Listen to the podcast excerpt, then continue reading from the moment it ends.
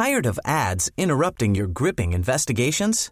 Good news. Ad-free listening is available on Amazon Music for all the music plus top podcasts included with your Prime membership.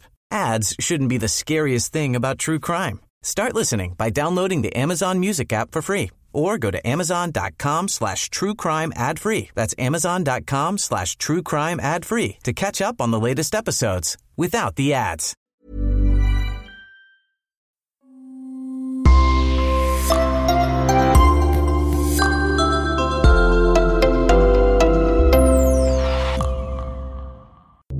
Bonjour et bienvenue à tous. Un siècle après son tragique naufrage, le Titanic fait toujours parler de lui.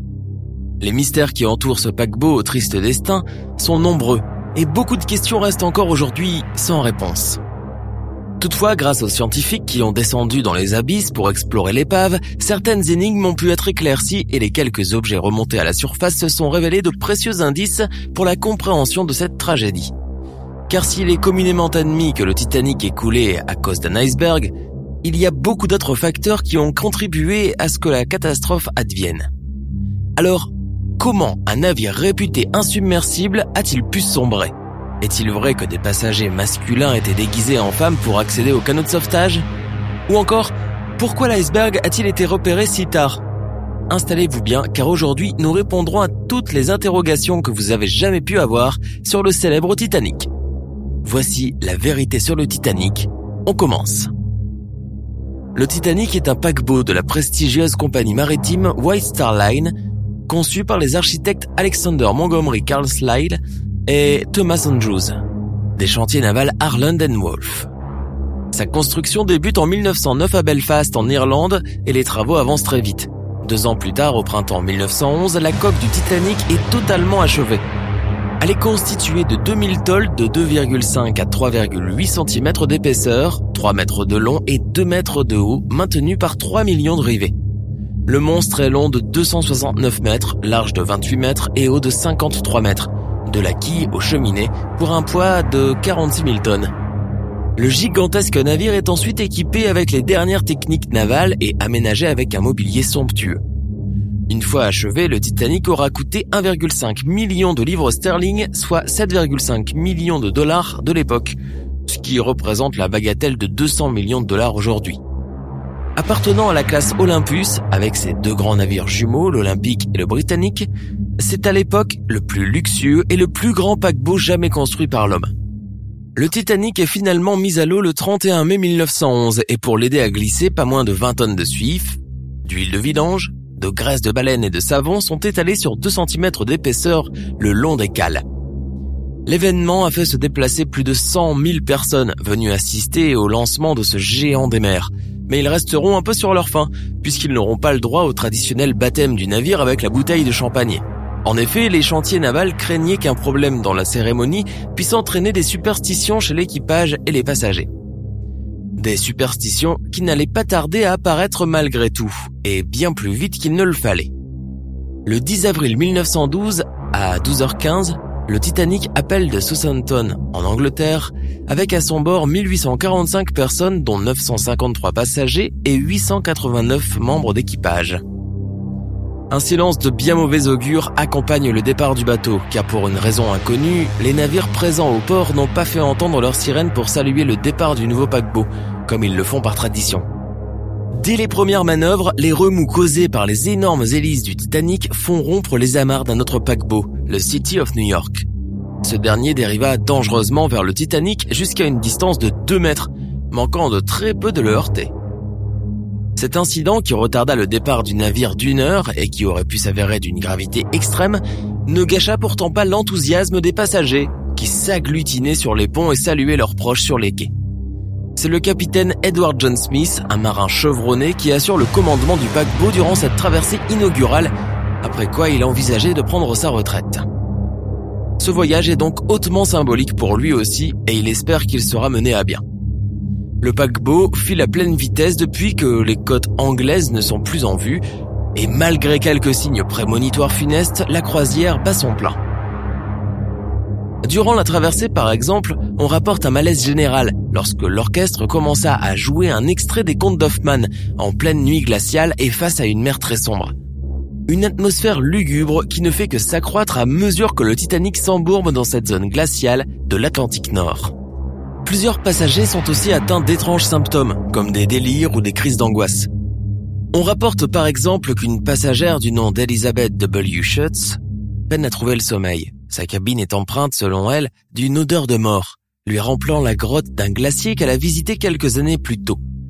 Un journaliste prénommé William Thomas Stead sera atteint lui aussi d'affreux cauchemars et aurait plusieurs fois évoqué le naufrage du Titanic. Fait marquant, il avait publié quelques années plus tôt en 1896 un article de fiction où il était question du naufrage d'un navire en tout point semblable au Titanic et à cause d'un iceberg. Pourtant, la probabilité de rencontrer ces morceaux de glace errants était infime, puisque le Titanic suivait un itinéraire conseillé de navigation. Du moins, c'est ce que pensaient le capitaine Smith et les patrons de la compagnie White Line, ce qui se traduisit par un excès de confiance qui allait s'avérer fatal. Le paquebot conservait en effet sa vitesse maximale depuis son départ, entre 20 et 21 nœuds marins, soit à peu près 40 km par heure. À l'époque, la vitesse de croisière des paquebots faisait l'objet d'une rude compétition. Et le président de la White Star Line, Bruce Ismay, présent à bord du Titanic, voulait en accélérant de la sorte faire la promotion de son bateau. Le 14 avril 1912, vers 21h, le Titanic a ainsi donc déjà parcouru 2687 km et se trouve en plein océan Atlantique. Durant cette journée, cinq messages d'alerte parviennent au paquebot, provenant de plusieurs navires. Trois d'entre eux parlent de la présence d'icebergs, mais dans des endroits que le Titanic a déjà dépassés. Les deux autres messages plus importants doivent être transmis par Jack Phillips, l'opérateur TSF du navire mais ce dernier est déjà occupé à transmettre les télégrammes personnels des passagers et est trop absorbé dans son travail. Il ignore complètement l'alerte ultime donnée par le Californian, un navire bloqué par les glaces devant le Titanic.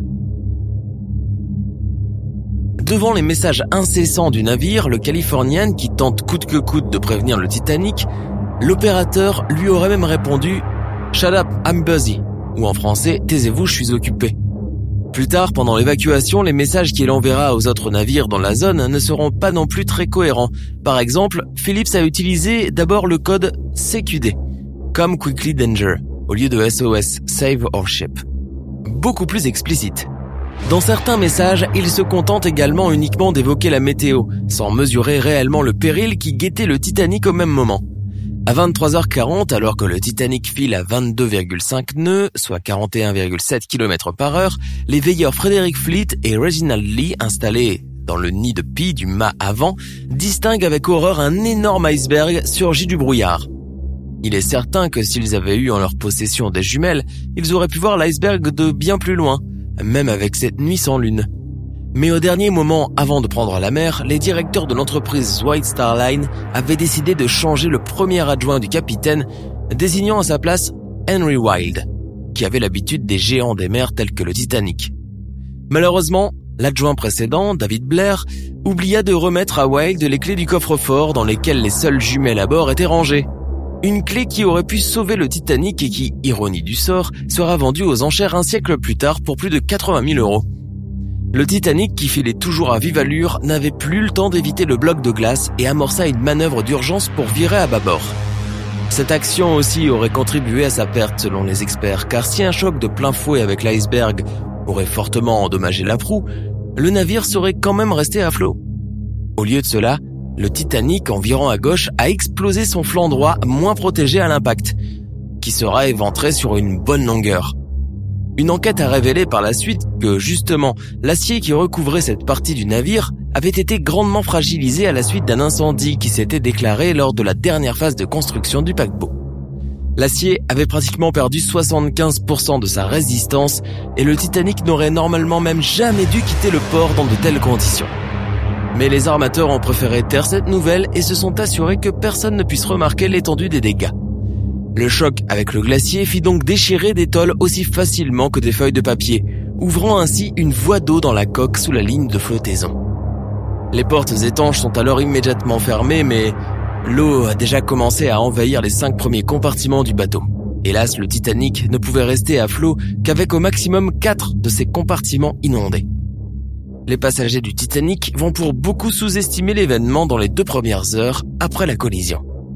Le choc ayant à peine été ressenti au niveau des étages supérieurs, beaucoup croient qu'il s'agit uniquement d'un incident mineur et ne veulent même pas sortir de leur cabine, préférant rester au chaud.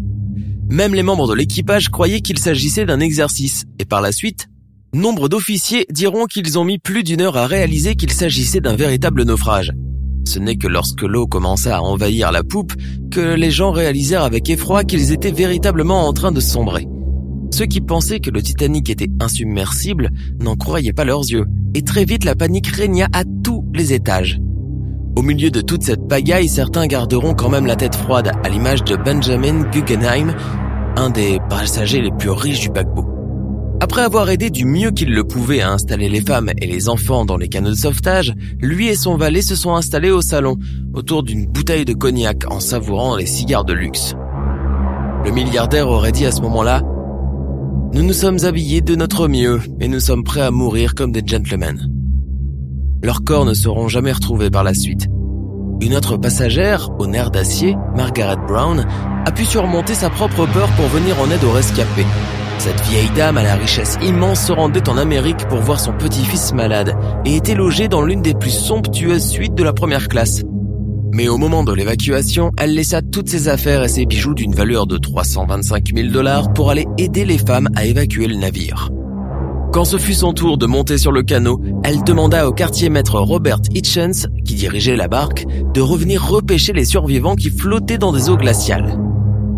Devant l'insistance de la vieille dame, le marin, qui sera par la suite décrit comme un lâche, aurait refusé et aurait même menacé Margaret de la jeter par-dessus bord si elle ne le laissait pas tranquille un bateau nommé Carpathia finira par les récupérer. Et Margaret, saine et sauve, chercha toujours à se rendre utile. Elle aide ainsi à réaliser les listes des rescapés et organise même une collecte de fonds parmi les passagers les plus riches en faveur des passagers démunis de la troisième classe qui avaient tout perdu. Sur le Titanic qui était doucement mais inexorablement en train de couler, l'orchestre continuait à jouer une musique douce afin d'apaiser les esprits. Les huit musiciens allaient faire preuve d'une abnégation sans pareil, en refusant de quitter le navire pour jouer jusqu'à la fin leur dernier morceau, Plus près de toi mon Dieu. On raconte que certains passagers se savant condamnés auraient repris en chœur cette chanson avec les musiciens. Plus tard, lors des recherches, on trouva le corps de Wallace Hartley, le violoniste, solidement cramponné au coffre de son violon, ce qui confirma la thèse de l'orchestre jouant jusqu'à la mort. Son violon sera d'ailleurs retrouvé et vendu aux enchères pour un million et demi d'euros. Mais ce n'est pas le seul objet rescapé du Titanic à avoir atteint des sommes mirobolantes et que les collectionneurs s'arrachent.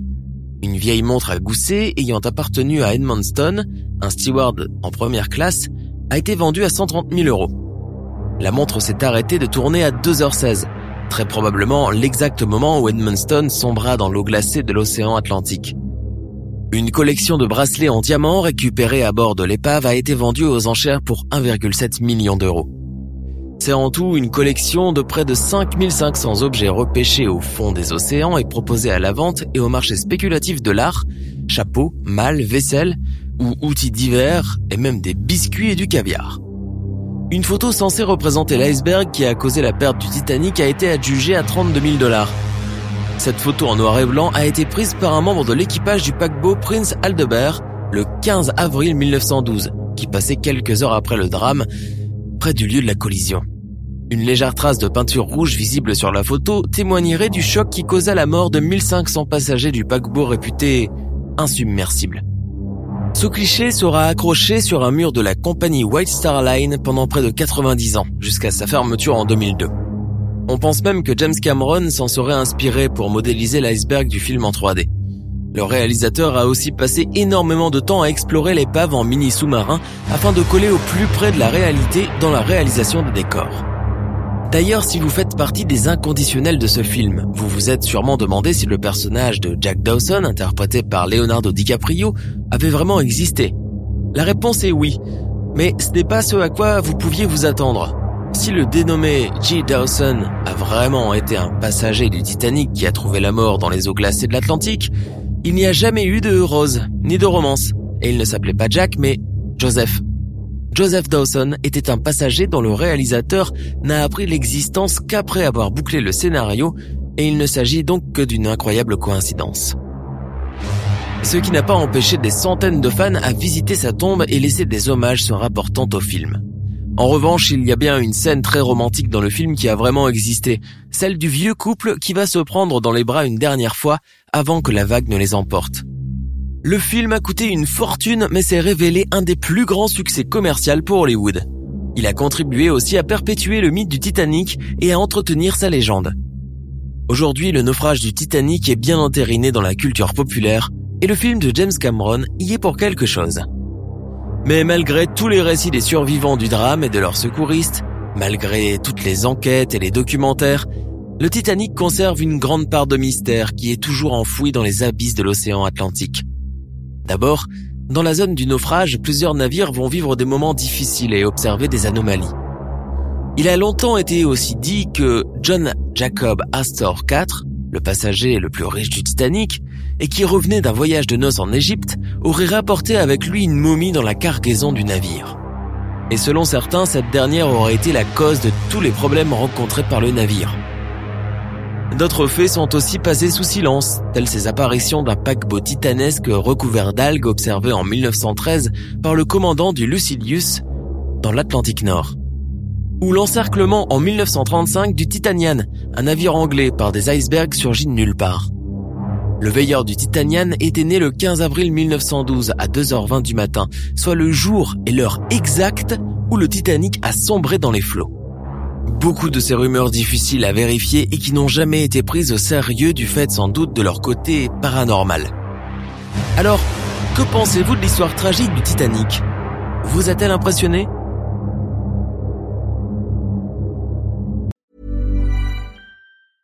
Tired of ads interrupting your gripping investigations?